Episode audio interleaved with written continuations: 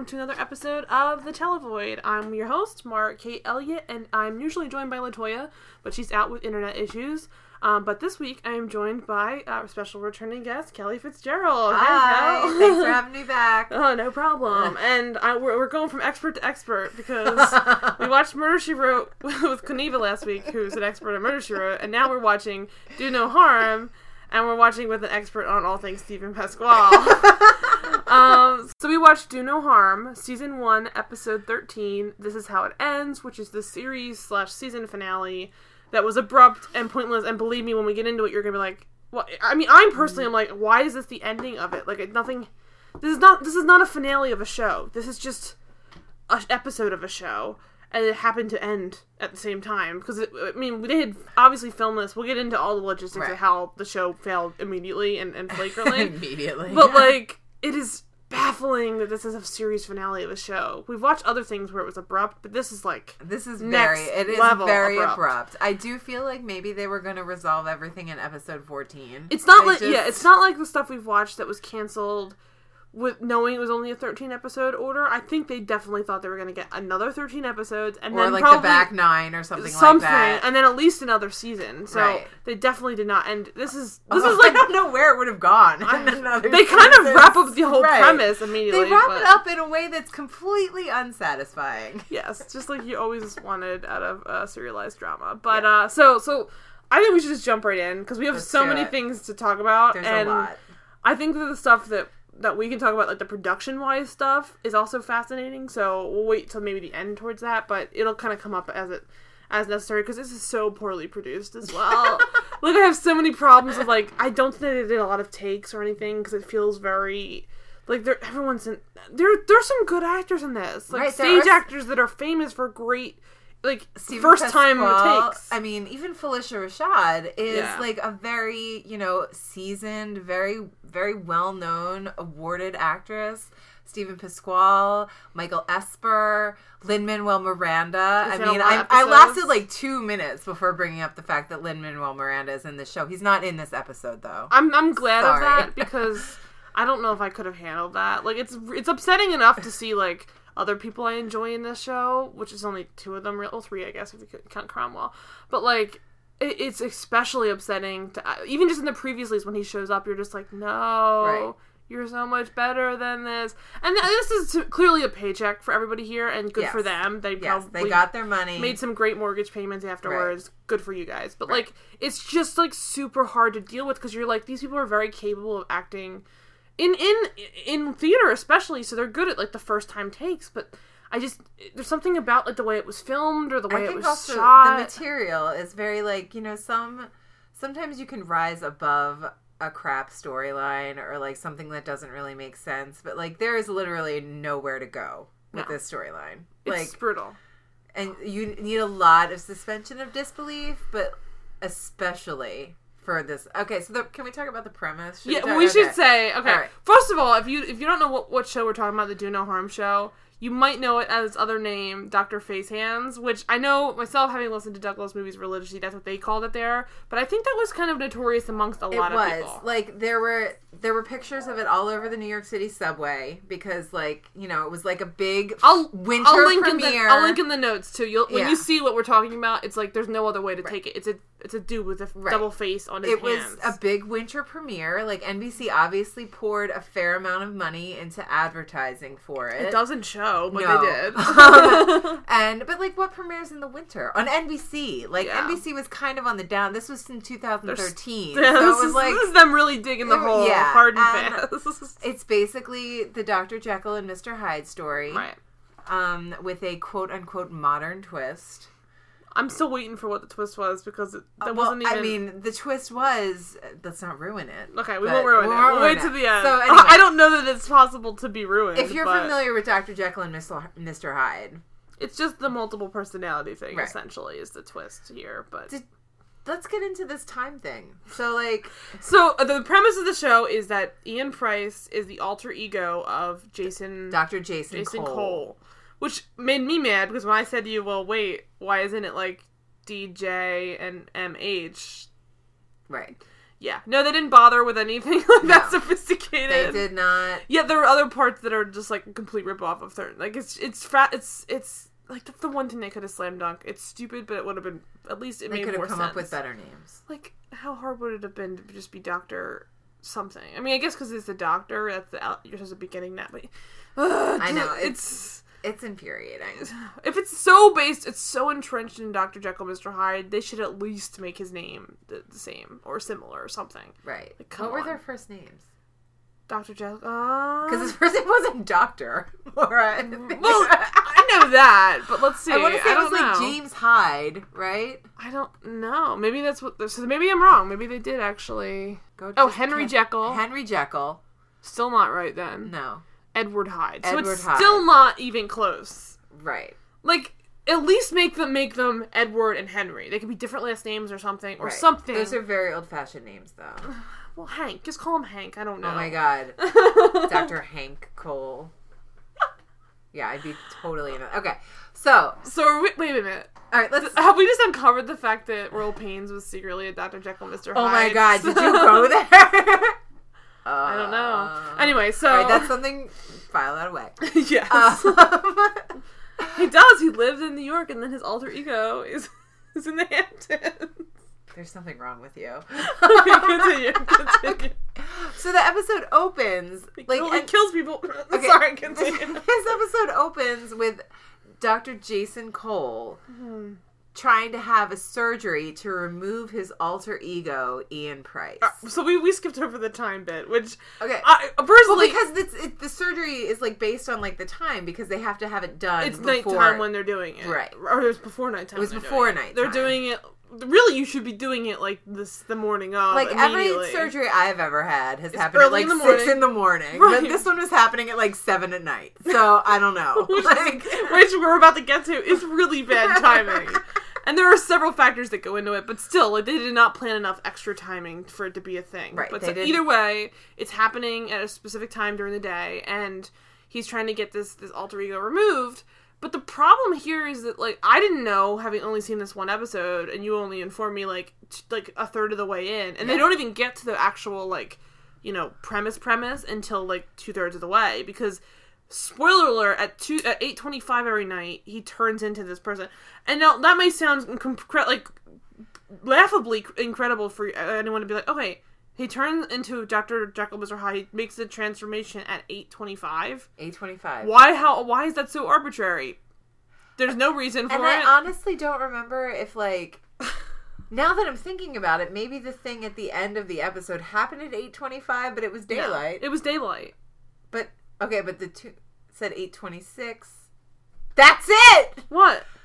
The date on the tombstone said 8:26. I thought it said eight twenty eight. No, Eight twenty five. He died. He did. You're right.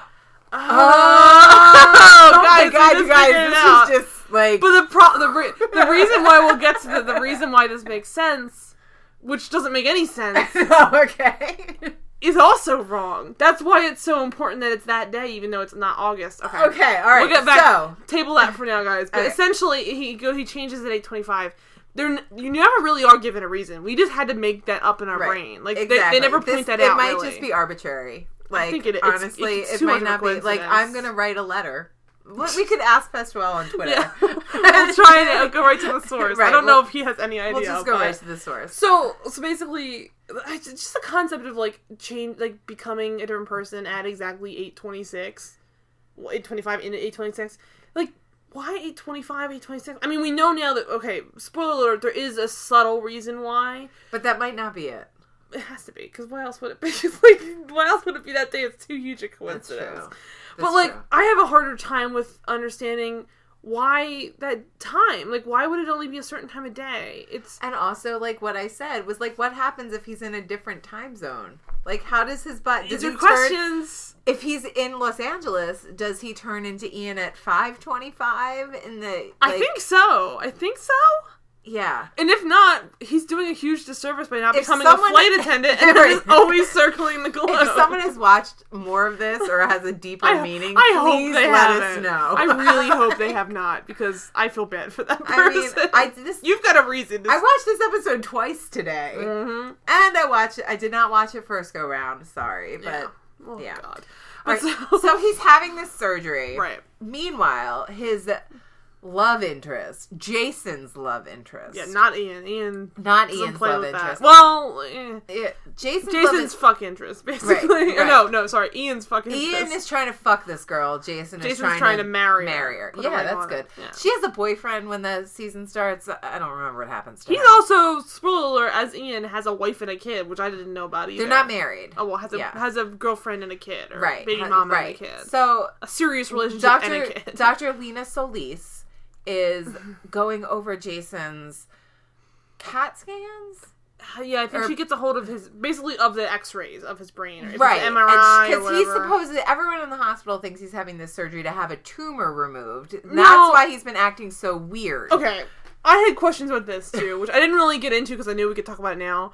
If someone's acting like if someone's behaving crazy at a hospital, they're not gonna like like do favors for him to get like. I mean, obviously they're gonna try and help him out if he's like seriously disturbed or something. Right. But he's not gonna be like still going to work every day. Like, did they already intervene at that point and like take him off the floor? No.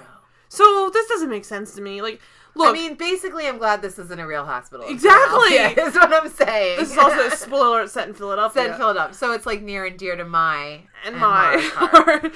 but, so um it's it's it's a hard time for me to like understand that they would let somebody be in a hospital let somebody be seriously disturbed based on his behavior because apparently he's been being a crazy person. Like he's been killing people.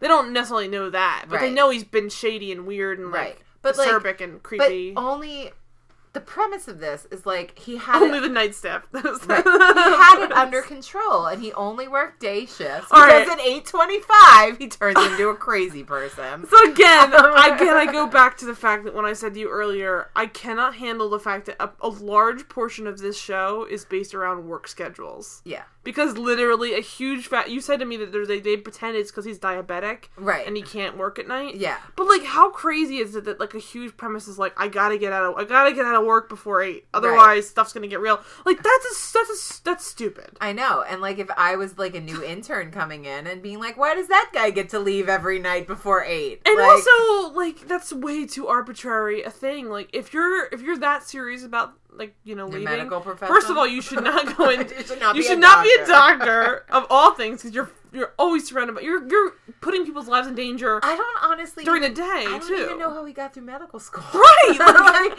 because like, how did he do rotations? Like, this guy should be like a, a truck driver or some kind of like Right. profession where you can make your own hours, more anything or but a doctor. and or like work from home and like he should be like barely scraping it together Right. and instead he's like this like dignified doctor who wears suits to work and like Right. has it together and like has girlfriends and seems like a, a cool like Right. chill guy even But- though i've only seen the one But, episode but, but Ian is sexier than Jason. well well we don't really know that until he starts creeping out i guess at Okay, first but he's like, like, in under the wraps. series, I would say Ian is sexier than Jason overall. god So Dr. Lena Solis like figures out that Jason doesn't have this tumor. So yeah, he has tricked every not tricked everybody. Everyone is under the assumption that he's got a tumor. Now, the person that was originally helping him was Lin Manuel Miranda. Lin Manuel Miranda. he was killed by Ian because he didn't want him to get close to his brain. But it's okay. Lin landed on his feet. Yeah. Good for you, Lin. Congratulations. For you. Yes. Um, like, didn't you tell me? Like, didn't he like get a genius grant like as he was leaving this show, basically? Well, no, he got the MacArthur Junior Genius Grant this year. Okay, but, still, it's only two years difference. right. He did talk This about is 2013. Right. He did about. talk about how he had so much downtime on this show that he worked on Hamilton a lot.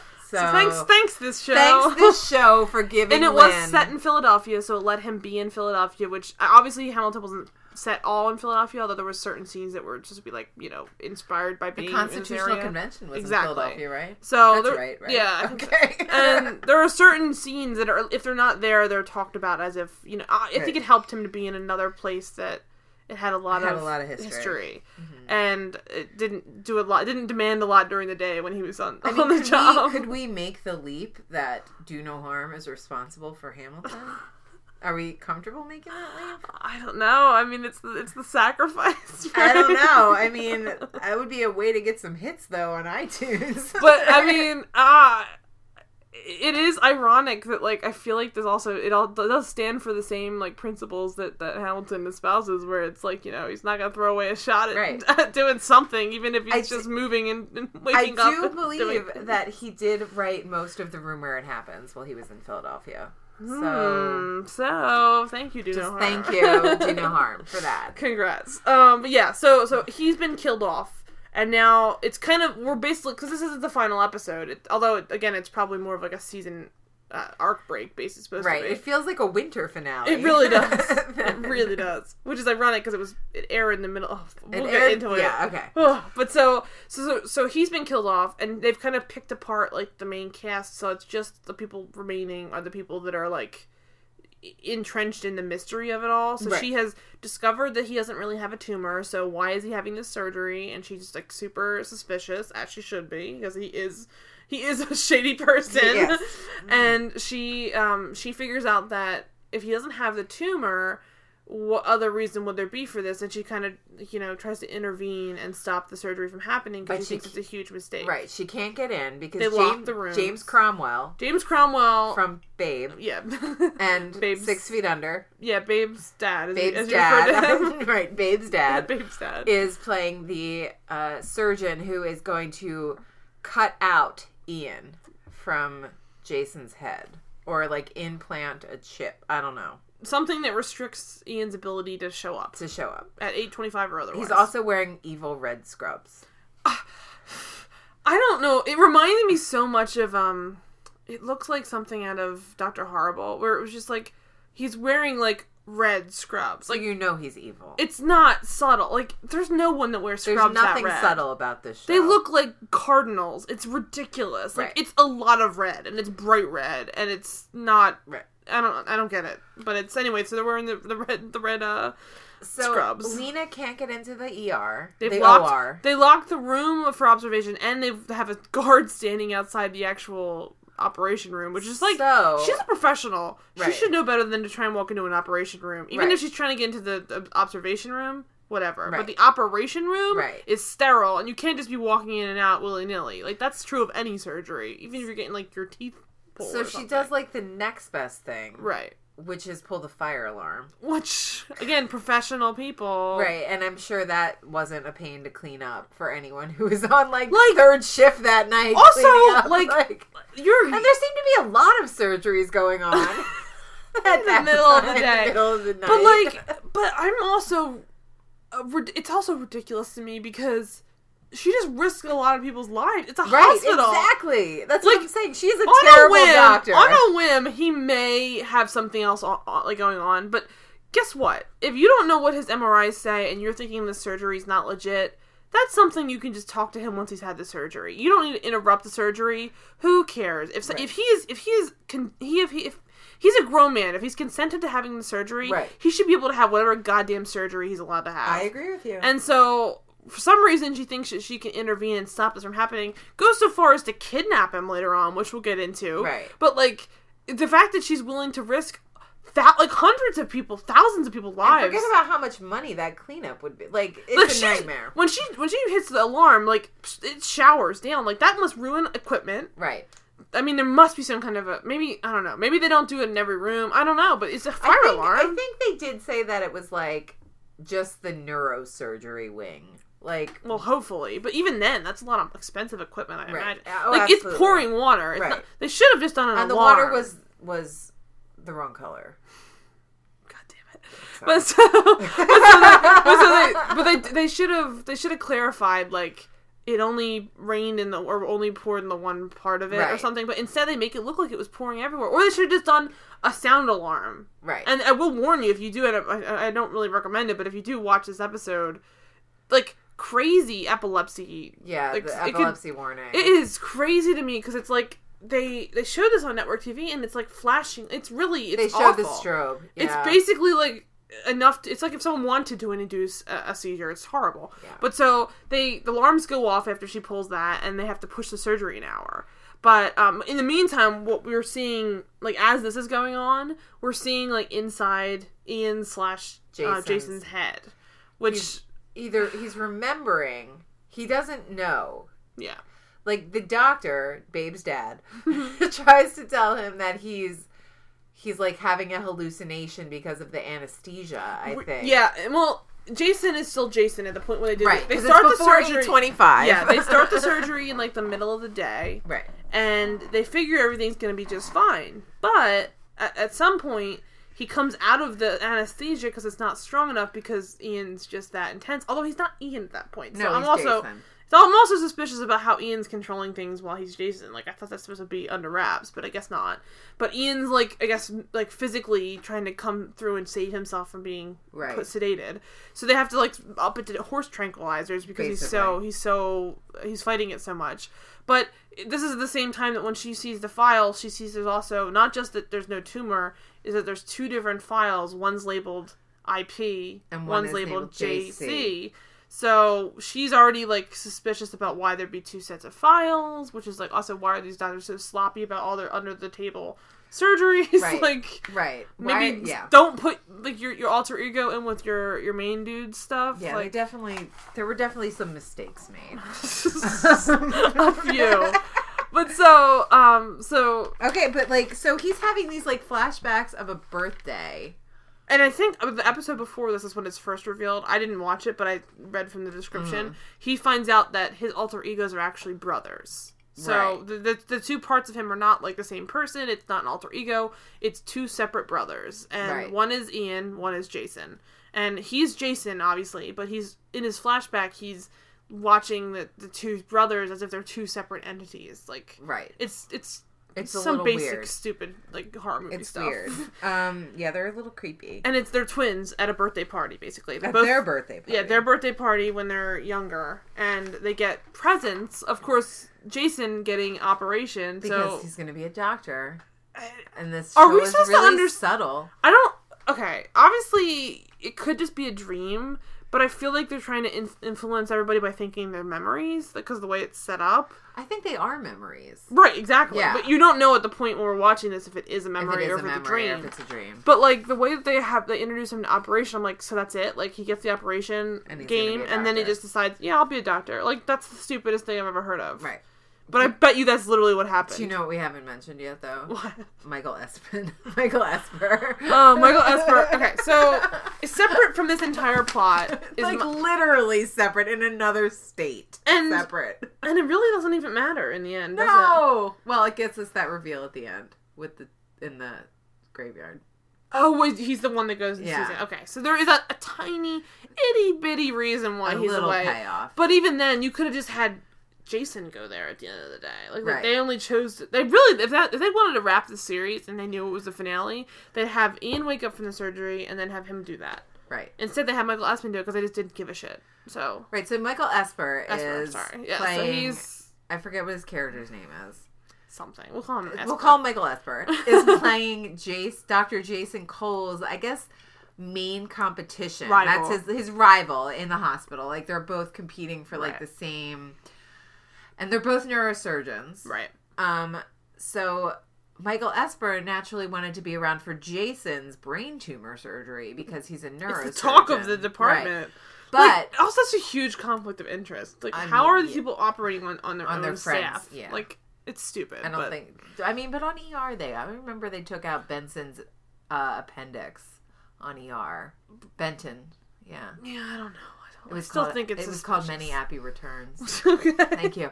Um, Thank so, But yeah. um, but yeah. So he to get him out of the hospital because he can't find out about the alter ego. They send him to Minnesota to interview ostensibly for a job, and At another hospital. at another hospital. when he gets there, he finds out that the job has already been filled, and he was sent on a wild goose chase. just to get him out of the state, essentially. But he figures while he's there, he might as well do some research. Now we don't have to keep going, but we can kind of wrap we his can- up. yeah. We'll go back to his final scene because Right. that's kind of important. But we can just wrap his up right now. He but acts so, pretty creepy.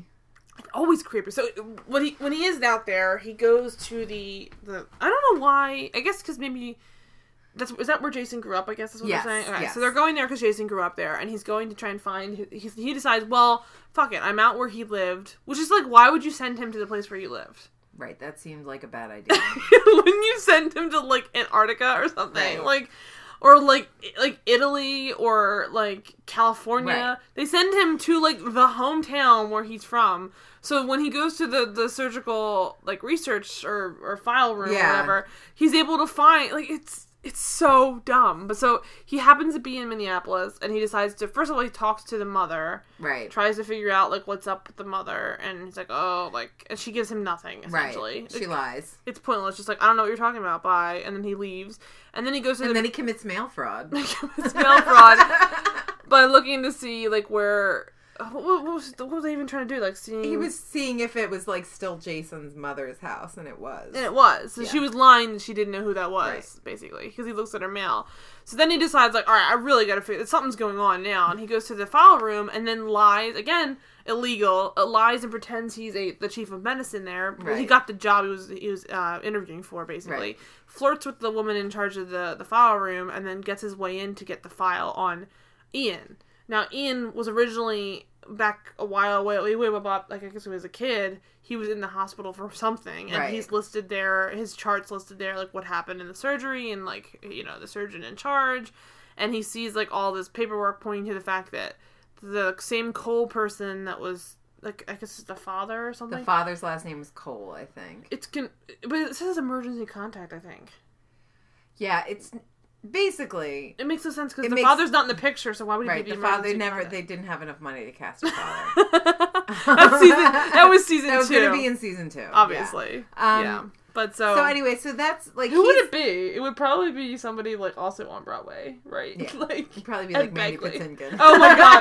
yes, yes. I mean, Pasquale does a really good Mandy Patinkin There you go. impression. We So might have to link that in the show notes because I'm pretty sure it's on find it. YouTube. Yeah. So yeah, so we're missing the father, but he's listed as the emergency contact with the last name Cole on Ian Price's medical records. So now this guy's like, got you red-handed. Right. alter. But this is all happening in Minneapolis, It's which all is it's you're getting cut back and forth, and it's, literally only the beginning. Does he has a he has a conversation with Lena over the phone? Like, can you believe it? They they, they lied to me. This is Right. all a joke. And then again, after that point, never speaks to anyone again until even the end of the episode. Uh, you you have a big spoiler alert that he sees. We'll get to the very end of the episode, but he is hundred percent extra excisable from the episode. Like he doesn't need to be in any of it. right. So, but so we got that right. All right. So that's Esper's storyline. yeah, really Um, pointless. All right. So Back at the hospital. back at the hospital, they are prepping a new OR for Jason, because of the the fire the alarm. fire alarm, and they're running out of time now because, because, it's basically eight o'clock, right. And so they need to get him that, sur- that that surgery has to happen before he switches. so when they go to find him, Although honestly, if he's sedated that heavily, should it matter when he changes? I know, but like, when they go to find him, Lena has kidnapped him. like let him wake up for a minute, and then put him right back under. Like yeah, they're putting in horse tranquilizers into this dude. basically. I don't care if he's like a superhuman alter ego, which he's not. Like they never really imply that he is. He's just creepy. Right. Like it- it'd be different if he had like the like the abilities of a monster when he was the monster, but he's not. So why? Just wait a second. He's already drugged. Wait for him to be like, I'm Ian, and then drug him again. Do the surgery, but I guess they need to have him as Jason to right. put the certain to type put the, of yeah, because the 'cause his brain, brain over- changes. The overlap. the overlap. yes, the overlap. But so, but even then, just keep him sedated until the morning or something. Like there's Well, yeah. do kind of do So- that, but. They go to get him to bring him to the new OR, and Lena has kidnapped And him. they know. I guess he doesn't know specifically that she's out for him, but they know that it's very risky to leave this guy alone for Right. long periods of time because he's a very volatile case. Right. And instead of like keeping an eye on him, they put him away in a different room, and they're just like, whatever. I guess we'll just bring him to the surgery when it's time for the surgery. Like, Mm-hmm. there. This is someone where you should be sitting there, like sitting by his side, waiting to bring him to the new. Like, it's it's ridiculous. But so she she has in the in the interim kidnapped him Mm-hmm. and let him wake up from the anesthesia in a closet. Yep. And now I said to you before, I don't know, I don't have that much experience with anesthesia, and I could be wrong. I know that maybe it, if it was just the tranquilizers, maybe he would come out of it naturally. But I don't think it's safe to let someone. It's not really. you have to have an anesthesiologist take care of that kind of stuff. Have had several surgeries, and I have woken up vomiting from Like, anesthesia. You So- can't risk that, especially if it's like in a hospital. You would know better. She's a doctor. Like she needs to have at least somebody on her take, where they're just the anesthesiologist who takes him out of it. Like Pretty much. Instead, she just stashes him in a, in a broom closet and then lets him wake up drowsy and incoherent. He's like, "What are you doing?" Basically, Right. and it's like, "Oh, you, don't you know? I'm I'm essentially kidnapping you and then making sure you don't have this surgery." So then we get this like voiceover where he explains the entire show. So, Like- so instead of saying "Get me back to the surgery room," Right. he says, "Well, okay, let's take a stroll down like my memory lane, Right. And then I'll t- I'll show you in an MRI what's up with my brain." I'm like, he should know better than anyone. He should not be risking that kind of Right. fatality. But he says that he wants her to see it, which is weird, right? Why didn't he do this ever before? Why I mean, now? Really, the most interesting part of that whole scene is that he gets strapped to a table. of course, of course. But so he shows, he decides, and, and doesn't give James Cromwell a heads up or anything. he does tell her to call James Cromwell when Ian shows up. but wouldn't you want to warn him that Ian's gonna show up? Yeah. Or say, hey, come here with a sedative so that when he does show up, you'll have him be ready to go back under? Like, yeah, she doesn't were- do any of that. No. And he just says, whatever you do, don't open that door when I'm in." I'm like, he's still like. Spoiler alert, she opens the fucking She door. walks in the damn room. She walks into the room unprompted by Ian. Right. Ian doesn't even tell her to come in. She's like, "Oh yeah, hey, what's up?" Oh, he Ian?" does. He says, "Come get your itch scratched." Oh, oh God, because he's like he's he's dirty hot. Like he is. Like I know it's the same guy, but Ian is so much sexier. Than he wears Jason. the leather jackets, guys. He does wear a leather jacket But and a turtleneck. He's like Basically, turtleneck and chain. if I wanted, to, if I wanted to describe to you the difference between Ian and Jason, it's basically like if Jason Street and Tim Riggins were alter egos of one another. That's That basically pretty it. good, And yeah. it's like Jason Street's like he's a good guy, but he's kind of like the uptight, straight one. And then you have Ian, who's like the dirty, like, ooh, like right. got a rough history and like bad Right. seed. Because you'll see later on when we get to the, the flashbacks, he's always been a bit troubled, Right. basically. Um, so so she she puts him on well, puts him into the MRI, and then he And changes, she watches his brain change. and like doesn't record it for medical history or anything. Right. Like nothing. None of this. Doesn't is- call anyone. When you have a witness there for that. I don't know. I mean, there are so like, many. if, if you were a doctor and you came out and you said, "I just saw this," they'd be like, But also, like, if they're that not worried about this this guy becoming Ian, like, they're not worried that like if he becomes Ian, he will murder everyone, which I thought was the premise. I guess maybe it's not though. He's, I don't think he's a murderer. I just. But like, then what's the point of the show? he's not a good guy. But what's the point of the show then? he does like crazy. Like I remember, like I think it was in the second episode because Steven Pasquale wore a speedo. God. Which you He- remember. Which I remember. Um, he bought a boat. Bought a he- boat. Ooh, he, like, bad guy He like emptied out like because Jason is a successful doctor, Right. So Jason has a lot of account. money, so he like he when he would come out when Jason Ian would get out, he would do like where's the- irresponsible things with Jason's Where's money. the conflict there? he would get in trouble. Oh, that's the. He's just I think there was a well there like there was that plot I said I didn't remember about the Russian mafia. Okay. Like there was something Here's about the that. thing, though. When I said before, it's basically Tim Riggins and Jason Street. The the the problems and the consequences that happen to them are the equivalent of a Jason Street and a Tim Riggins. Like Tim Riggins had a rough life, Yes. but it wasn't like he was gonna get murdered. I mean, he had some serious run-ins with some shady people, so he could have Yes. maybe got murdered. But like at the end of the day, he he lived a very normal life. Which, if you're having a show about an alter ego, it should have some kind of like. And then when he becomes Mister like Doctor Jekyll Mister Hyde, when he becomes Mister Hyde. Right. He goes on murder sprees. He's superhuman strength. He does something like Right. there should be something more than just lives another He just slightly spends- different. He spends life. money. He That's spends money and he gets in trouble with the ladies. Basically, it's essentially what Yeah. happens. I mean that's which is just not enough. And even if you did it that way, at least like make it like even you could say something like Limitless. Limitless has a very similar Dr. Jekyll, Mr. I'm Hyde watching feel. that show. Or the, the movie as well, but the the, the show Mm-hmm. it definitely has elements of it. Although it's a different type of like you know one on and off sort of thing. But he lives a different life when he's on the drugs on the NZT, Mm-hmm. and same with the um the movie. Obviously, if you've seen the movie, which is a lot more popular, it's a different lifestyle. So it's like at least that like you're kind of seeing like the the, the two different lives Mm-hmm. lives. They diverge in a huge way. These two, they don't really diverge. They're just slightly ruder. And, Yeah, and- the main thing I can tell you as from watching the entire season is that Jason wears ties and Ian doesn't. And that's just not enough. There are a lot of scenes in earlier episodes of like it being like eight twenty five and Jason taking his tie off, and like that's how you know it's like Clark Kent and the glasses. Ugh, like once he takes the tie off, he's Ian. And like, okay, if if it's if you're not gonna include that supernatural element that makes it extra crazy when he switches, at least make the scientific aspect of it a huge a bigger role. So you could have somebody who's Dr. Jekyll, Mr. Hyde, who's like a literal like mad scientist, right?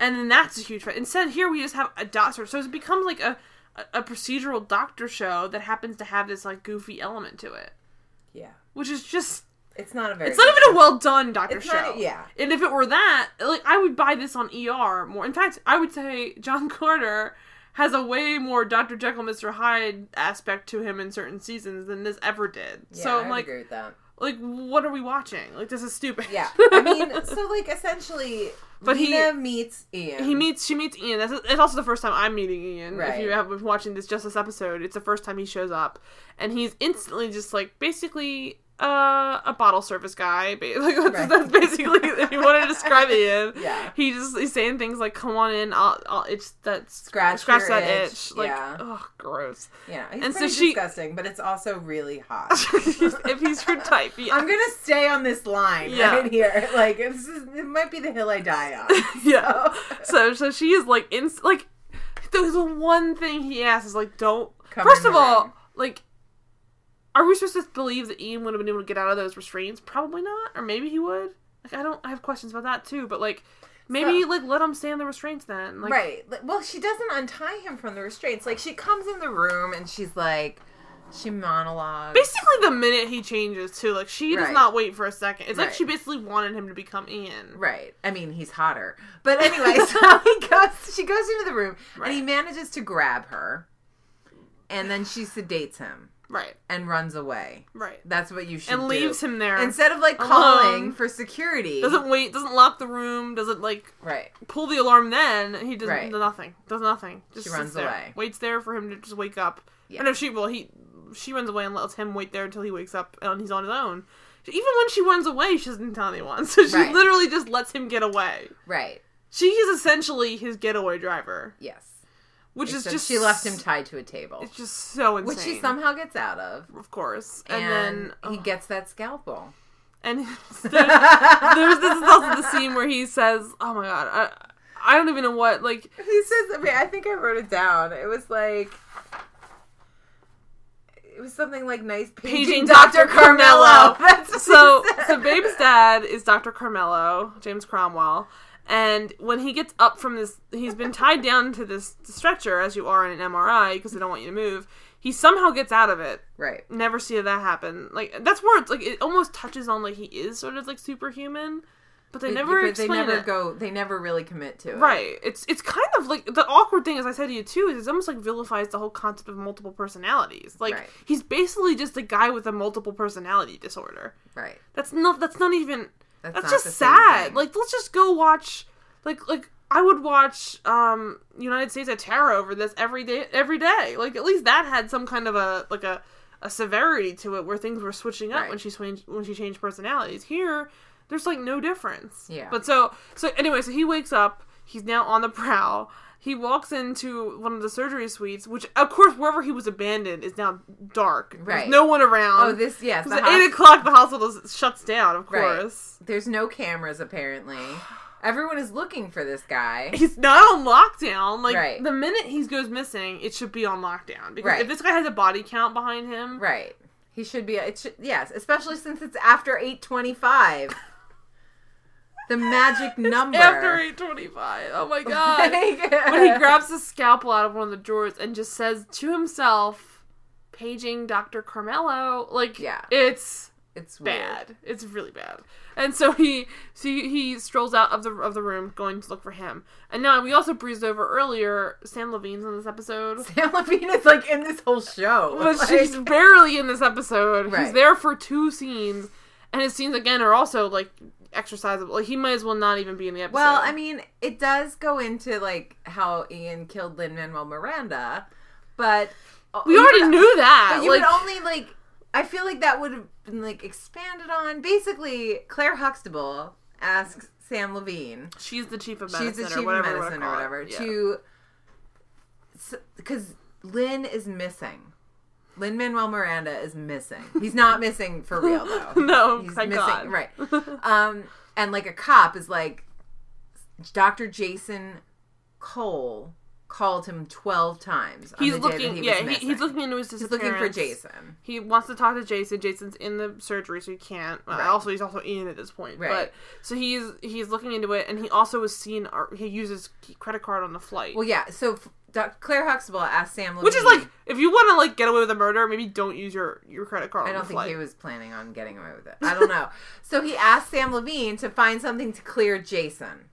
And then Sam unfortunately finds this charge on the credit card. It's It's like damning evidence, essentially. Right. Like that he bought alcohol on the way to Jamaica. I thought it was free on the way to Jamaica, but like whatevs. Like I I'm know. also confused. I think you're also right. Like I don't get that either. But all right. Well, I think I remember that episode where he was like, "Let's have a drink and relax," and then like he killed him. Like not on the plane. Like they never I'm more surprised. I'm more him. surprised that Ian is the person uh, is a person that is going to be buying alcohol. He seems like the type that would have stolen off a cart somewhere, That is true. That is true. That is or like- stole someone else's credit card. that they're made- not like following. made well, I mean, but he was using Jason's credit card, so, So he, he was stealing. He should have had Ian. He should have had uh, Lin pay for it or Right. something. But Um, Yeah, so, so- he calls Phylicia Rashad. yeah.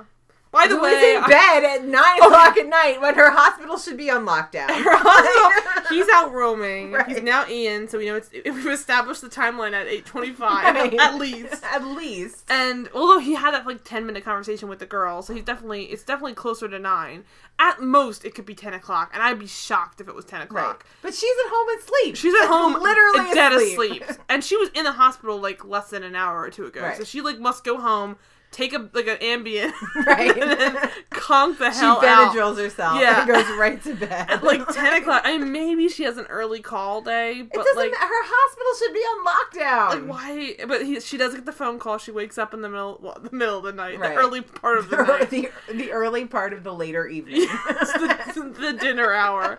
Right. Um, but so she gets a call from from Samm Levine, and Samm Levine's like basically warning her, "Hey, I found this charge. What we were talking about earlier. Right. It's definitely him. Essentially, Right. like it's pretty And damning evidence. She does call the cops, and then we never we see never her again. See her again. we never know if the cops show up She is not. wrapped on do no harm in her red satin pajamas. Good for She's her. Done. Sam So Levine Sam. also does not appear after Again, that. good for them both. Good they for them both. They went home early that week. Get week. that money. Um, pay those mortgage payments, keep the lights Um, on. But yeah, so she she calls for now she calls for a lockdown from her house. But like to me, we don't even see that take the place lockdown really. is like well overdue, though. but they never even really do lock it down, do they? Oh, no, I don't think they ever. Show I, we it. never see it. So if it happens, it happens after the fact, and it really almost is arbitrary because by the time the lockdown happens.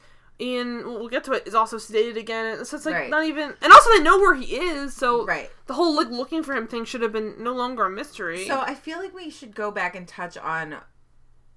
So Ian shows up and finds paging Dr. Carmelo, yeah, and he finds Dr. he Dr. finds him who is sitting alone in the dark. The whole okay.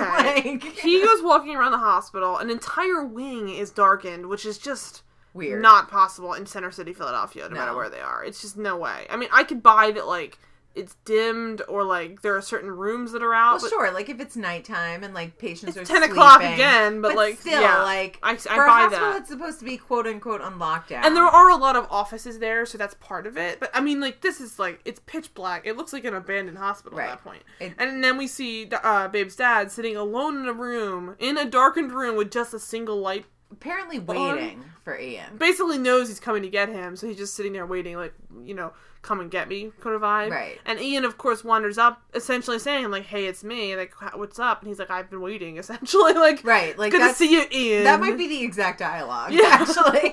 I've been waiting for you. It's not well Ian. and James Cromwell, of course, it's James Cromwell's voice, so you can picture him just going like, "It's nice to see you."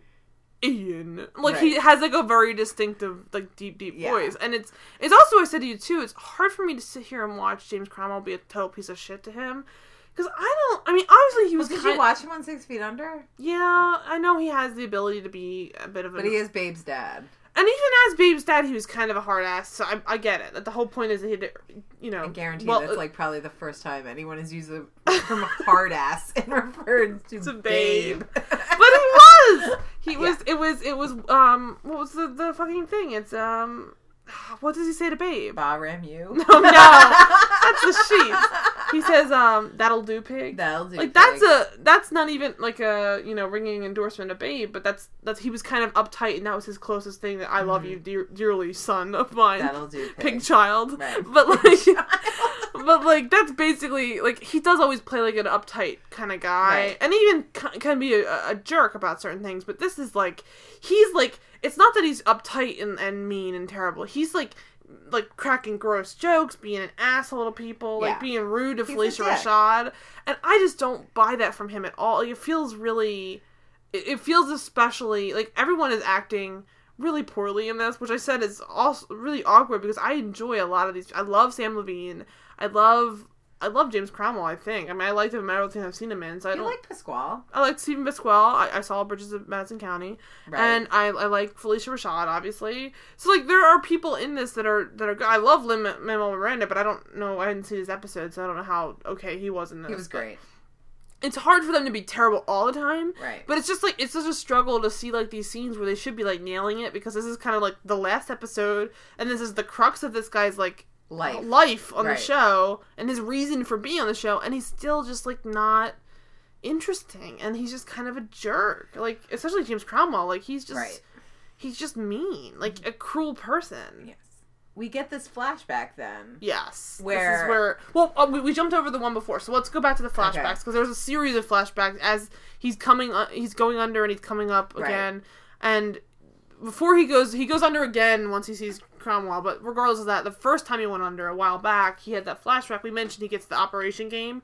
He also breaks his mother's vase, Yes. and the two brothers they're like fighting over who did it, and she's like, "Tell me who did it." And, Jason, Jason says, cops to it. it." I don't even remember. Ian did it. Ian did it. Okay. Yeah. I, I would have been more sense if Jason did it in the episode because he, Well, Ian did it, and his mom was like, "Stop, Stop covering, covering her," for and him. that's why Ian cuts his mom with glass. and it would have been way better if Jason had done it in that scene at least, so you can understand that basically Ian's always blamed for everything.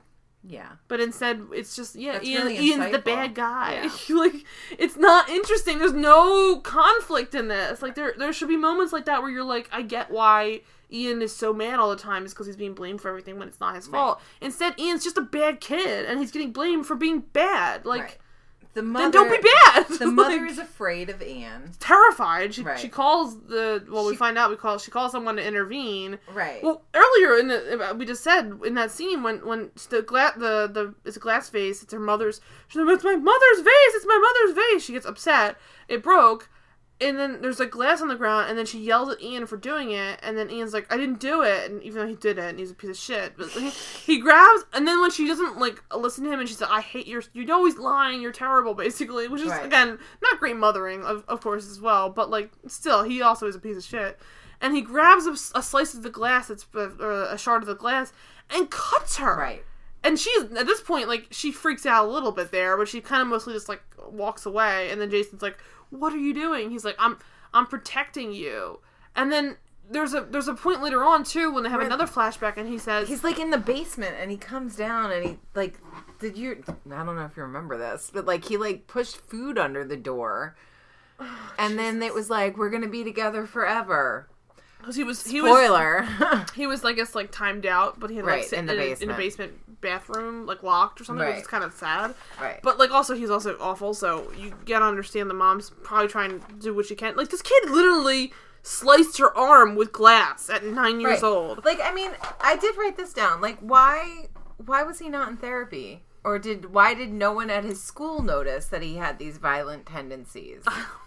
Don't know. Like, I would like to know the state of the educational system. It's basically in like Minneapolis. these flashbacks are revealed to be basically the good son. It's Right. basically the good son, and you find out like okay, he's you know it's Macaulay Culkin all over again. Like he's Right. he's gonna kill his mom, and she, it's basically escalating to the point where she gets killed, and she doesn't want it to happen, obviously. So mm-hmm. she's like locking him in the basement. She's she's calling in specialists, doing stuff. But there is the other scene when they, when you're talking about where he he's locked in the basement under you know he's being punished, Right. And the brother is passing food to him under the door, Right. And he, it explains like he's like, why did you do that? Because Jason's the one who's the again the good son. The good son. technically, he's like, why would you do that to our mom? She's like, I was, and this is what Ian said. This is the kind of stupid lunacy that Ian says, the kind of terrible lines he, he's he's feeding us. He says, I wasn't hurting mom. I was protecting you. I'm like, first of all, no, you weren't. You were mom hurting never blamed her. Right. We watched the blood fall from her arm because you sliced her open. Right. And protecting you from what? Like, I, you actually just made everything worse. Like, I, it's such a creepy, like, abusive, like, rhetoric kind of line where it's like, I wasn't hurting someone, which you were. We Right. watched you hurt her. I was protecting you. I'm like, but first of all, that's, those two things are not mutually exclusive. You can definitely do both at the same time. So it's it's doubly crazy that you're like trying and this is like a nine year old saying it. So you're just like you're stupid. You're a child. You don't know what you're talking about. Oh. you're a piece of shit. But so so he that's in the one flashback. So we were starting to see a little bit more about how these twins like the way they play off each other. And it, it becomes to me a lot more clear that these don't seem to be just like uh, bad dreams. Because the Right. first one you could see is a bad dream because they're like getting a it's a birthday party and Right. they're getting presents so like maybe he's misremembering it like Right. he's just he's he's envisioning his two split personalities as two people Mm-hmm. but these are kind of like distinctive like memory style flashbacks so then you're like okay this is clearly And I think he even acknowledges that. Like he says they don't feel like dreams. They They, feel feel, like like, memories. they feel like real. which is like honestly jason doesn't seem that maladjusted did he just forget all of this but we'll get to that. You know why. so so um so again back at the hospital still not on lockdown. Um he does he he goes up to dr carmelo. You think he's gonna like slit his throat with the scalpel. He Right. has. Doesn't do it. Just sort of just says what's up dr carmelo? He's like you remember me? He's like no. But we get another flashback at that point where we find out that the mom the specialist she called Was a very Carmelo. young dr carmelo like Who I think they layered James Cromwell's voice over. did they really Oh, I think God. they did. It's even worse because it didn't sound that good. But so it's like this young, like you know, roguish looking doctor who's like, "I'll help you, Ian," and Ian's like, "Well, I don't want to help." And then you, that's the, the the impetus for I guess the whole series is that this is the point where Doctor Carmelo first enters Ian and Jason by life, proxy's life, right. and they're both there. So it's even more confusing. It's even more confusing in the long run that um you have like this guy you like interrupting their their like little twin moment by saying like it's me I'm here to help you and he's talking to just the one of them. So it, it I I'm wondering too if it's like a, a sixth sense situation where he, everyone's talking to two of one of Right, them and and there's two of them but you can't really like they never give you enough like it, that'd be so much more interesting if they were trying to do something like that they don't though They But just- it's really just twins. it's just twins, which we'll find out. It, it escalates very quickly after yeah. this. that Like, escalated fast. it did. It, it goes from like this scene, and then there's like five other things that happen, and it's all either in memories or in flashbacks, Yeah. or it's like it's crazy how quickly things escalate. So the next, so he, you don't even see what happened. They just kind of have a little combo. they do like a me?" cut, and he wakes up the next morning. See, at some point, Dr. Carmelo convinced Ian to go under, and at first I'm like, "Wait, how did that happen?" But that's also a hint at what's about to happen. Which again, that, uh, when I think that to myself and they never explain it, it almost solves itself. And you're like, Right. "Well, I now I know." Right. And honestly, when I first heard the premise of the show, it seemed pretty clear to me. And you said you I figured out said the first I figured episode. out the first episode. It's not subtle. Like again, there's only so many twists you can do with this kind of a premise, and when they Right. go in on this specific style, like when it's the, the two different brothers and Mm-hmm. stuff, there's only a certain amount. Like it's, it's either you know there's the it's the Fight Club thing where there's two of them as the same person, and then there's a, there's there's a couple things that are like that. But Mm-hmm. um, he wakes up and he's like, Dr. Carmelo. He wakes up as Jason because it's Right. the next morning, and he's like, "What happened?" And Dr. Carmelo is like, "Everyone's fine. No one's hurt." Um, Which is like- like, "What did you say to him?" Like he's never been able to control Jason and uh, Ian. Ian, and Cromwell is like, we, "He just needed a good talking to." So that's creepy as fuck.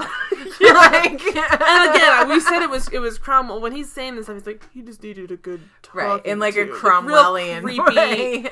very creepy. Like everyone in the show is creepy at all times. And we didn't. I didn't. I breezed over before. I we know. I know we finished up the Esper line.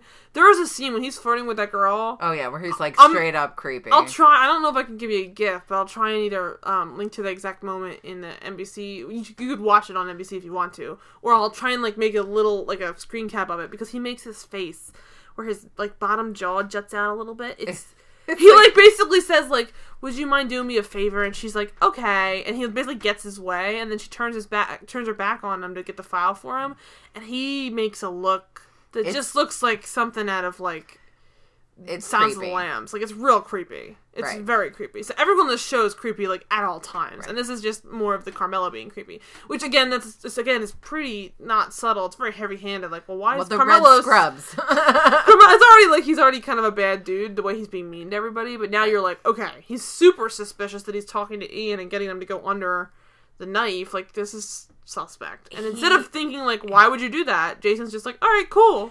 yeah, so then they he calls Lena in, who now believes everything. She's seen it for 'Cause she- herself. right, and they have a little smooch. And then they're going to do the surgery for real, where they're going to cut Ian out. They're going to implant the chip and cut They're Ian doing the out. right thing and starting first thing in the First morning. thing, very early in the day, in case complications arise. No, I don't know what. I guess it's eight twenty-five in the morning. Is that what it is? I think it's twelve. Yeah, I It's exactly on it 12 for like hours. twelve hours. So even Yeah. even that, it's a little late, but at least we buy it. Um, Um, honestly, I guess they had to wait till he becomes Jason, but like they could have started before that. But, but I guess there was like something about how he had to be Jason. yeah, exactly. Which we'll find out very quickly why. So they wheel him into surgery, right, and then like the rest of the episode happens in Jason's head. Jason's head, where well, literally and figuratively. like literally, literally, there's some brain matter, but Yeah. also Spoiler. All right, yeah. So then, so he he goes under again. He's like, "Good luck," basically. Right. like, I'm gonna do it. I'll see you on the other side. Yes. God damn it. And so so he goes under, he he goes he I mean, of course the second he does that he flashes into being in the woods, but this time he's himself. He's Jason. He's Jason in the, in the woods. woods, but it's like sepia tone blue and you're like, "Uh-oh." and Ian is there In a leather jacket just in a leather you- jacket and a blue turtleneck sweater.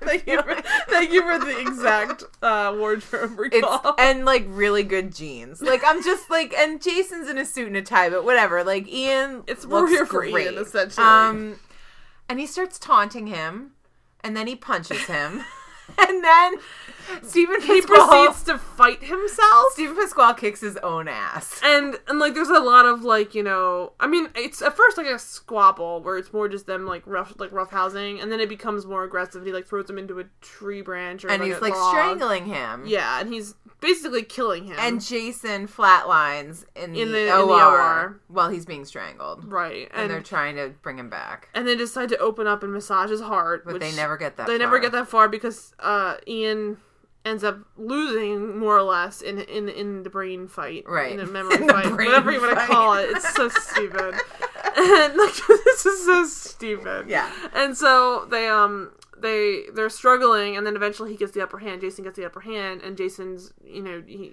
they beef him his back so that they, Right. they're able to Meanwhile, uh co- like card him while they're fighting each other, the twins walk by.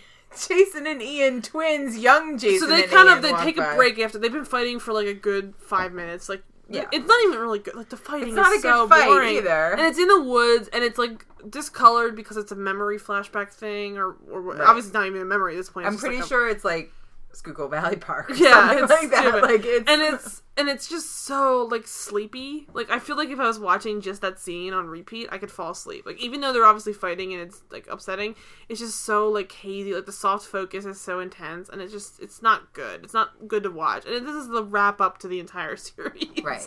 But Remember, so this is the last. the last scene really this is the last Yeah. two three scenes of the show um and so so they're fighting they eventually kind of like take a breather and they're just and like then I'm, I'm gonna get you Jason like, runs "Ah." away. jason kind and of Ian is following him. they're- but they're even then like they're kind of like the, there's no There's no sense of urgency. no there's no sense of urgency Yeah. and there's no sense of like a true threat because like honestly once they break apart and they're like they're probably gonna fight again i guess is the the implication but like Ian like has his hands in his pockets and he's like strolling and like Well, literally like because Ian knows what's about to happen. I know, but also like Ian is like leaning against a tree all cash like like it's just I don't I don't feel any kind of threat like there's no Yeah, there. I would agree. There is not a real sense of urgency. The only thing is like you're following these two little boys, then, and you're like, Well, that's when they that's when they first pop up. They don't even Right. pop up until like Right. they've already kind of broken apart. they're They're, not following fighting the anymore. boys, and, And they're both the nine year old twin boys that we've seen before. right playing Jason and Ian, Right. and um, They've run away from home. they've run away. I guess because because I guess I guess the implication is that they, They were Ian gonna- didn't want to have the the surgery. the surgery because with- we find out not just from this, but also from the other file that Esper found earlier, is that there was another, or I guess maybe even Lena found it from her thing. yes, They found out there was some other record of a previous surgery taking place, Right. or trying to take place. Right. There was something on the books to be done way back in '88 or whatever this was Yeah. when he was nine. They were going to do the surgery another time. right. So that is introduced like moments before, or or just Like, subtly before. yeah. And you're like, wait So- a minute, why would there be another surgery? Why is this happening twice? Right, And then so- this is where the scene starts to really unravel. Which, again, it's so stupid because it barely unravels. Right. So they run away from home and they're talking about how they're going to eat squirrels. Gross. Gross. Um, And Jason doesn't want to kill squirrels. and. Ian is like Ian's super creepy and is like, I'll kill, I'll kill squirrels. all the squirrels we'll ever need. You know, Right. like, oh, he's such a like like a serial killer. homicidal maniac in the Right. making. Mhm. Um, and then Jason is a little pussy and is like, I'm to go home. Well, I think he thinks that they're just kind of like away for the day, but that's this is the point where Ian like starts like, let's make camp here, and Right. he's like, no, no, no, I'm gonna go home. We're gonna get in trouble. He's like, hey, no, and then they start or they they're pulling this book bag. They're both wearing book bags. Right. They're pulling this book bag.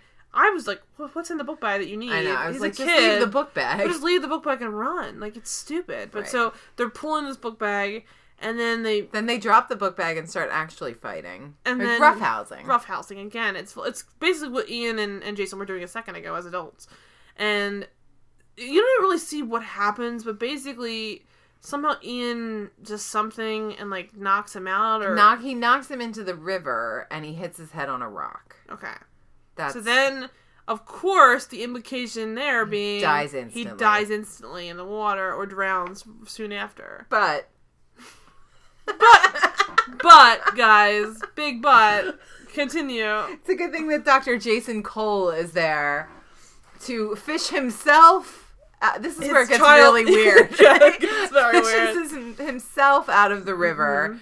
and proceeds to form perform the most ludicrous looking fake CPR that I've seen on anything, including soap operas. It's Like, crazy. It is Serum it's Pasquale, so poor. Like Don't play a medical person. God doesn't give with both hands. that's No. That's what you can take from He that. takes he takes away with Yeah. both hands though. Oh my god. Um, yeah, so So he's trying to bring himself back, to life. yes. He doesn't. No, the kid is dead because that's what really happened. The kid died, Jason died. and this is when Ian, in his memory, says, "Don't you remember this?" Basically, he's like, "What are you talking about?" He's like, "This is what happened." right. Jason, you, Jason, died when we were nine. You're the figment of my You're imagination. You're the altar. Dun, and that's dun, like dun. dun dun dun. Which is like so obvious to anybody who's ever seen any kind of a, right. any twist of a movie. So is like this whole 13 episodes has been leading up to it has been Jason trying to get rid of his alter, Ian, only to be revealed in the last 3 minutes that Jason has been the imposter and the real evil twin survived.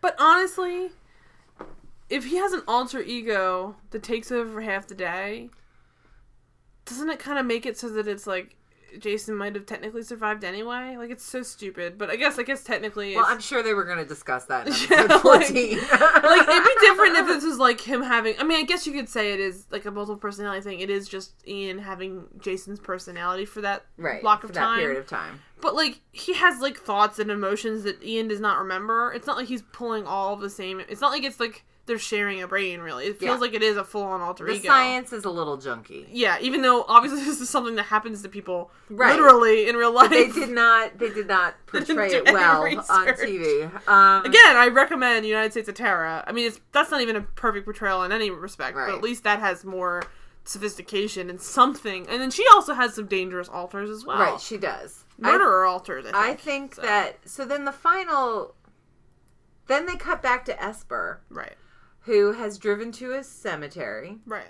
in what I think is Minneapolis. Well, it, heavy In quotation Minne- marks. quote- Minneapolis. Minneapolis. Yeah. uh, and he gets out of his car and he walks up and they reveal the tombstone uh, for Of Jason Jason. Cole Price. He died 25 years ago, Right. On And- August 25th.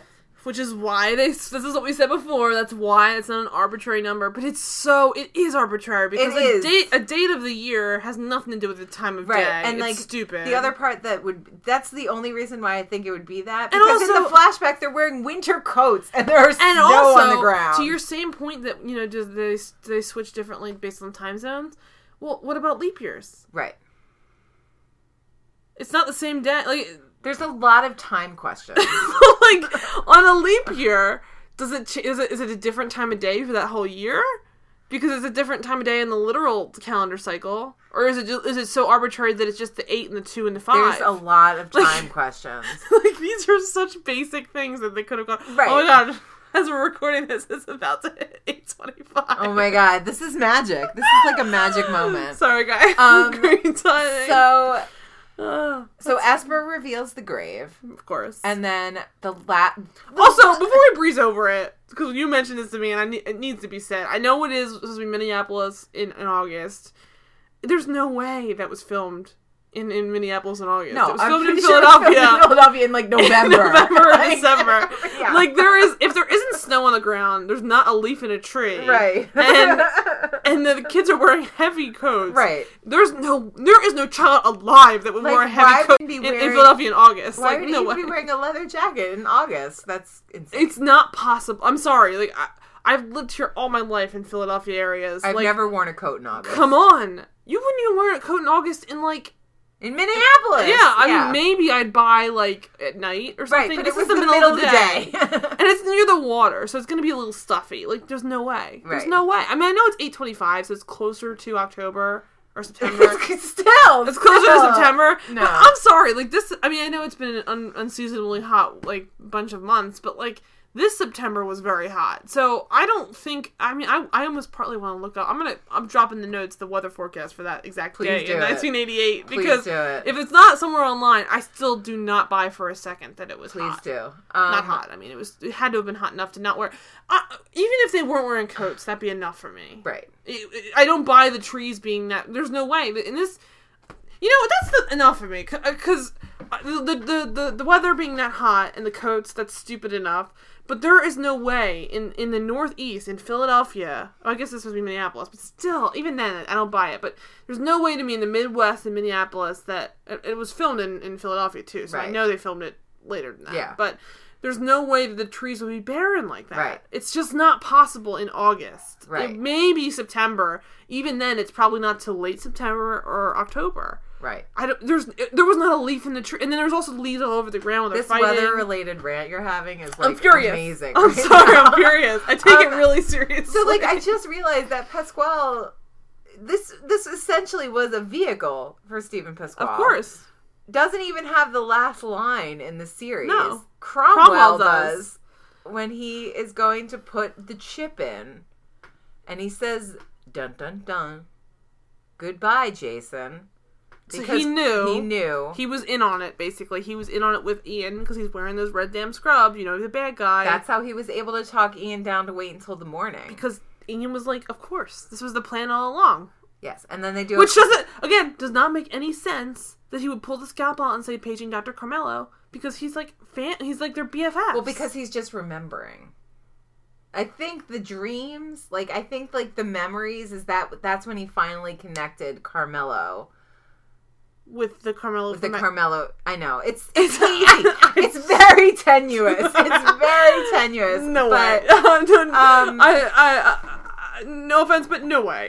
It's very that's not possible. Um, yeah. But yeah, so he so he he's in on it. He he warns someone as they're doing the, the the brain surgery. We get a gross shot of the inside of his brain where he's like, "Be careful, let's we're waiting for the Jason Ian overlay to begin," and it Nine does. hundred percent that his brain is smaller than Yes, that. the brain was enormous, and Right. and uh, the the last shot is him sticking the thing in the, the brain. in, and then That's it. Like then hard to black. I cannot. I cannot. Like it's literally like sticking something in someone's brain. That's the final shot of this entire show. yeah, And then it fade. Not even fade. It cuts. it's to hard black. black. Yeah, It's not even like it fades away or someone says something. He just says goodbye, Jason, and then puts that in his head. Like wow, wow. so that's, So that's the do show. No harm. That's do no harm. Um, I mean, we went into some of this stuff, but I feel like we should maybe talk about how absolutely terribly received this show really was. yes. Let's talk about. It It was that. canceled after two episodes, guys. Yes, Probably even really before the second one. I believe that they, they. knew after the first one. I bel but I mean, okay, it looks like they aired it on the first episode aired on January 31st. So that probably was like the first it's the first What of day the, of the week was that? the thirty first of it was it was 2013. Uh, so like I feel like that might have been like the first night of February sweeps, I want to say. Friday. No, it would have been a Thursday. So you're they- right, Thursday. Thursday night, 10 o'clock. Oh, this They is gave their it ER. the ER slot. they Like, gave it the They ER like, it's slot. a it's a doctor show. Like when did ER go off? I don't air? know how this even got a. I don't know how it's got a pilot. To be totally honest, like The, the, premise is not bad, actually. Like The- the, pilot is not. the premise alone is not strong enough to be put in that slot, or even picked up. To be But totally, like, what was in that slot before this? I wonder. I don't know. I mean, that's something that you can look up for the show notes. But like, I, they gave. What I'm saying is that they put it in a slot that had been historically successful. Like this was it was bef- must see TV. right. This was before Scandal wasn't on. Then was it? Like this. It wasn't going up against like. Yeah, I think it might have. Well, it, maybe the, if it wasn't the first year of Scandal. Let me look this up. Um, I'm wondering now because I think it might have but been it's right not around. like it's not like they buried it on a Saturday night. They gave it like an actual night of television. They Right. gave it an actual, you know, whatever. they, they attempted. To, They attempt. They oh, tried. Scandal was most certainly on at this point. Okay, but what second season? What night did it air? Um, let's see, season two. It would literally season two was Scandal at this point. and then it would have aired. Yep, it would. It would gonna go. Oh, it went up against Scandal. it went up against. well, I think we know the answer now. It went up against Scandal, and it was season two, episode twelve of Scandal. So you were literally pairing this against probably prime Scandal at this point. This Right. It went up against February Sweep Scandal. in season two. So Right. I, I mean, I didn't, I haven't watched Scandal yet. I don't but watch Scandal. Either. I know that this is definitely like primo Scandal. Like All the right. craziest So- shit was. I'll give you. I'll throw it out there for people who like Scandal. It was the Truth or Consequences in season twelve with the gladiators and suits thing. So that's a crazy like. The White House's election is happening. Like this is before all that kind of crazy shit went down on Scandal. So like it's it's crazy to me that they would pair this against Scandal along with whatever else is on that time of day, which is I mean that, that Probably up against some sort of CSI. yes, Right. I would buy Okay, that. so maybe it wasn't set up for success, but it definitely wasn't set up for complete failure. Like Thursdays at ten. Thursdays at ten is still like way too like there was no way that this compares to Scandal in any extent. I mean, even the cast isn't Scandal. So like three mil- no, I love like I, I know. I like them, but no way. three million people watched the premiere. And what? Oh, I forgot to look when we looked at Scandal. We could see how many people watched How many that people Scandal. watched that episode of uh, Scandal? Eight point zero nine. okay, so And so this episode, to give you an example of how desper- like desperate that was, this had one point five four. right. That's like an eighth of of what they they had so on they Scandal. right. So they aired the And that wasn't even the end of the scan. Like Scandal's finale was nine point one two. Right. This was just like the mid season. They aired the first episode, Mhm. and then they let it air the second week, and then they promptly pulled it off the air. I think they knew after the first because it, it was notoriously poorly received. That's like one of its only most notable claims to fame. I mean, read, that, go ahead and read yeah, it. I'll read it right off the Wikipedia, guys, so you understand where we're at. It was it got a thirty out of 10, 10 uh, 38 out of 100 on Metacritic. It had the lowest rated in season scripted premiere ever on the four major broadcast networks. So that's tough of any show to have to have that kind of onus from the get go. They probably it had the lowest rated dra- drama debut in modern history. Right. is how they literally phrase it here. Modern history. modern history gets dropped in that re- in reaction, and it it I think this is where NBC was really trying to shuffle around and find new things to, to Right. make up because everything is gone at this point. And this is Right. right after The Office ends, I think. Right. So there's a lot of Rock was stuff. Thirty. Rock might have ended this season or is about to end. Right. So they're really desperate for some kind of a fill-in, and they literally from the get-go, like the I, the season premiere had 3.12 million viewers. I mean, nowadays that's not even that bad. That, that that's good then, but like it, it's a it's a real dark premiere for it to be supposed to be like ref- filling in ER. ER when ER left, I don't even know what ER had when it left, but I'm guaranteeing it was way more than this. It was Yeah. probably. I mean, I wouldn't say it's gonna be the same because ER was on during like a time when there was a lot more. Um, you know, it, it had a, a higher caliber of what was on TV. Like there was Right. more people watching network Right. TV at the time. But ER when went ER went off the air, with 10 million it went off the air with 10 million viewers. I mean, it was definitely four years before, so it certainly helped that it was more, you know. But again, still. it was it was more in the hive mind of like let's watch network must see TV, and NBC was also at that point Must see TV. still had must see TV, even though it was different than what was well, in Friends, but it was still something. Right. But like to to go off the air with 10 million viewers and then premiere this show with 3 million is insane. And I don't know what they were hoping for, but this never achieved it. It was not the show they thought it was, I don't think. They thought it was going to be some kind of a medical drama, and really it's closer to like a Grimm. Right. And I think maybe like what you were Even saying. though it's not grim, and if like they had shitty premise. embraced more of a supernatural aspect of it, it would have been the Maybe- Grimm. That's the thing with may- Grimm. I don't like Grimm, but I think Grimm actually is a relatively well performing show because it does embrace that. So Yeah. you're gonna get people who watch it for the procedural element, and that's fine. But you're also gonna get people who watch it for the supernatural element. and so it works really, out. They never leaned in on a No. supernatural element. Not even for a, So- a second on this. In fact, they actually go out of their way to explain how it's not supernatural. Right. They were brothers. There was no Right. weird, like mystical. Right. It's just yeah, uh, yeah. I had a brother who died. I took his personality over because I was traumatized by it. End of conversation. But he killed his brother. Right. So I mean, he assumed his identity essentially, but like, So, I mean, let's talk about positives that came out of this show. Because there are a few. There are yeah, there are a few. The, the positives were that um, everyone got paid. yes, That's always a- a, good thing. Everyone got paid. Uh, Philadelphia, you know, got used. I, I would call that a positive, even though it wasn't used very well, but exceptionally well. But they did use Philadelphia. Mhm. Uh, Lin Manuel Miranda got a, a got nice chunk of money. and had Got to hang out in Philadelphia. free time to write Hamilton. Hamilton. Again, I we should not stress it more. Uh, Lin Manuel Miranda was on the show, like right.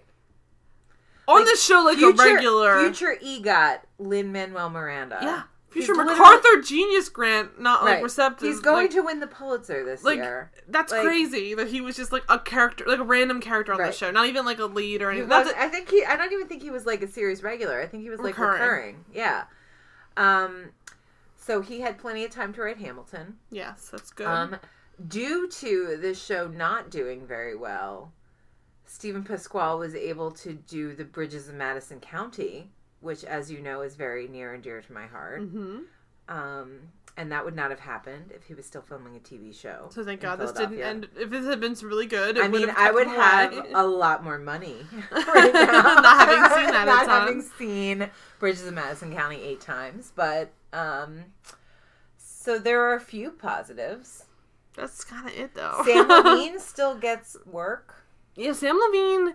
I this show was most notable. I mean, again, I'm gonna link the, the picture. I remember when he first of all when Doug Loves Movies came to Philadelphia a lot, he would be on the show because he was here filming because it was all filmed in Philadelphia, which is always nice. It's not just set here, but um, it was constantly like he was constantly berated for being on the show from the beginning just because the, the the pilot like uh marketing was Right. all the face on the hands and it's just whoever okayed that, like that in its own, I bet you um, a well-known joke about the premise of the show and the, and the marketing is that it was Dr. Facehands because it's just such a stupid, like it's it's an example of very poor marketing. I bet it's for a lot of people, and it because it was it was poor poor marketing. Well, it made it look terrible. Really says everything you need to know about NBC. Yeah. Um, Yeah, but so yeah, it was a, it was a disaster essentially, guys. Yeah. So, but uh, I mean, yeah, that's and the bad things are the show. So we didn't get into he, we didn't get into his family, but he did have a, a child and a wife that were also regulars that weren't in this episode. Right. He Uh, had a buddy at dissociative identity personality disorder Support group. Support group. Who was John Lynch. I think he killed that guy. of course he I did. think he did. He killed most people. Jurnee. Smollett from Friday Night Lights played Also Phylicia here. Phylicia Rashad's daughter. Who was name checked in this episode, but not in it. Right, she's not She's in there. She they mentioned her, but she's not in it. Right. And there's been a ton of other random people, I'm sure, throughout the, Yeah, uh, I season. mean, but I would say, you know, filming it in Philadelphia and being so close to New York, they had the access to that kind of actor base. Mhm. Um, And honestly, this I mean, this episode had four writers. It had the two two wrote the story, two wrote the teleplay, which is insane to this me. This is like a total like happy birthday moment where you're like, it took two people to write that song. Yeah. Like, Wait, what? shout out to Dan Rydell. That's not my joke. Um, But yeah, so and then also when we say it was canceled after the second episode, they did had already they had made the mistake of like, oh yeah, we fucking nailed this show. Let's film like thirteen episodes right from the beginning. right. Well, it was a mid-season replacement, so they had probably wrapped. Right. They had probably wrapped. But it's still like to, to to film that all so far in advance is I mean, I know that's how most TV is done. Right. It's just obviously such a mistake here though, because they literally aired one episode, knew it was a bomb, gave it another shot with one other episode, canceled it immediately, Right. and then we're stuck with 11 episodes. Right. And they burned them off in the summer. And so this this premiere, like we said, on the thirty first of January. The next episode was the next week, and then they waited until June 29th. In the summer, night. a Saturday night at probably ten o'clock again, right before Right. Saturday Night Live, Right. and they aired them during the summer, and like it went up until like September. August into September. Like that's crazy to me that they would not at least end it on the twenty fifth or something. Like do something like Yeah. air all of it on, On the twenty fifth. 825. Exactly. Oh What a missed opportunity that is. But yeah, so that's that's do no harm. Yeah. But I mean, I certainly found it absolutely delightfully stupid. It's like, very cracky. yeah, like if you if you're looking for a show that you can watch and just make fun of, like popcorn make fun of, This this, is a good pretty show good. for that. I wouldn't necessarily recommend watching the entire show. That's brave of you to have done that. But um, if you if you want to watch something that you want to make fun of, the finale is a great way to start Yeah. because you don't need to have any information to And find they it crazy. like recap the whole show basically. And when we're making fun of the things that they're doing, I'm, we're making fun of it because it's just it's poorly done. It's it's really poorly shot and, and acted of really good people. So it's just it's more to me it's more fascinating in the fact that like I I find it really funny when things are just bad. Yeah. I don't I don't like to be mean and just be like you know this sucks this sucks, but it's more just like a disaster. It's like watching It's a train like wreck. when bad shows happen to good people. Exactly. And I think the actors knew that probably even at the time. Yeah. Because I know at least of I'm not 100% sure, but it seemed like most of the time when people were making fun of the people for being on it while they were on it, they kind of were like, what are you going to do? It's a paycheck. They're still getting paid. Exactly. so they did their job. Right. They did okay. And they've gone on to make amazing things since. So it's not like they're not capable of Exactly. doing that. So anyway, so so that's uh do no harm. That's do no harm. Um let's move on to plug. So what's up with you, Kel? What's up with me? I mean, I would plug Hamilton, but I'm sure everyone is plugging Hamilton. Yes. But um, what am I? I Steven Pasquale. Speaking of Steven Pasquale, is going to be doing the Robber Bridegroom, which is a revival in New York City this spring. Um, and you should check it out. It's got a great score. He's going to be playing the lead, Jamie Lockhart, who is Nice. a robber with a heart of gold. And if you don't know who, obviously, I, I mean, maybe you don't know Lin Manuel Miranda either, or maybe you don't know Steven Pasquale Right. much. Th- these are very accomplished theater actors, Right. so you're giving a good recommendation for a future show. Definitely look at what they've done online before Yeah, and since. absolutely. Like clips of Pasquale Bridges Bridges, He's Madison amazing County. actor. So Yeah. he is very capable. and he's had no formal vocal training, so it'll make you want to set yourself on fire. of course. Um, that's pretty much all I've got as far as plugs go. Oh, my Twitter, you can find me at closer to fine um, with a number two In the middle. in the middle. And I mostly tweet about television, And And Broadway. Broadway, and occasionally I get really angry at sports. As, So- you want, as everyone is wanting to do. Being from Philadelphia and all. Right. All right, uh, awesome. And then, as always, I am at Mara E on Twitter. Um, the this week and um, pretty much every week this season, I've been recapping um, iZombie. Um, you should also watch Supergirl, which is great, and then uh, Vampire Diaries, which is not so great, uh, with friend of the show Lisa Eastham. So uh, watch all that stuff and read all our recaps. They're on the Televixen, so check those out. You can find them on my Twitter um, or elsewhere uh, at thetelevixen.com. And then uh, the next episode of this show is going to be Growing Pains, Season 6, Episode 21, Meet the Seavers, which, if you don't remember, is the one where they, they break the fourth wall and then uh, Ben meets the entire cast of Growing Pains, like literally Kirk Cameron and Alan Thicke and everybody. So uh, stay tuned for that. It's going to be delightful. Um, that's next week for this show. And then you can find us on Twitter at The Televoid. You can rate, subscribe, review us on iTunes. And you can email us um, at thetelevoid at gmail.com. And then in the meantime, thanks for wandering into The Televoid. We'll see you next week. Bye-bye. Bye. Hey,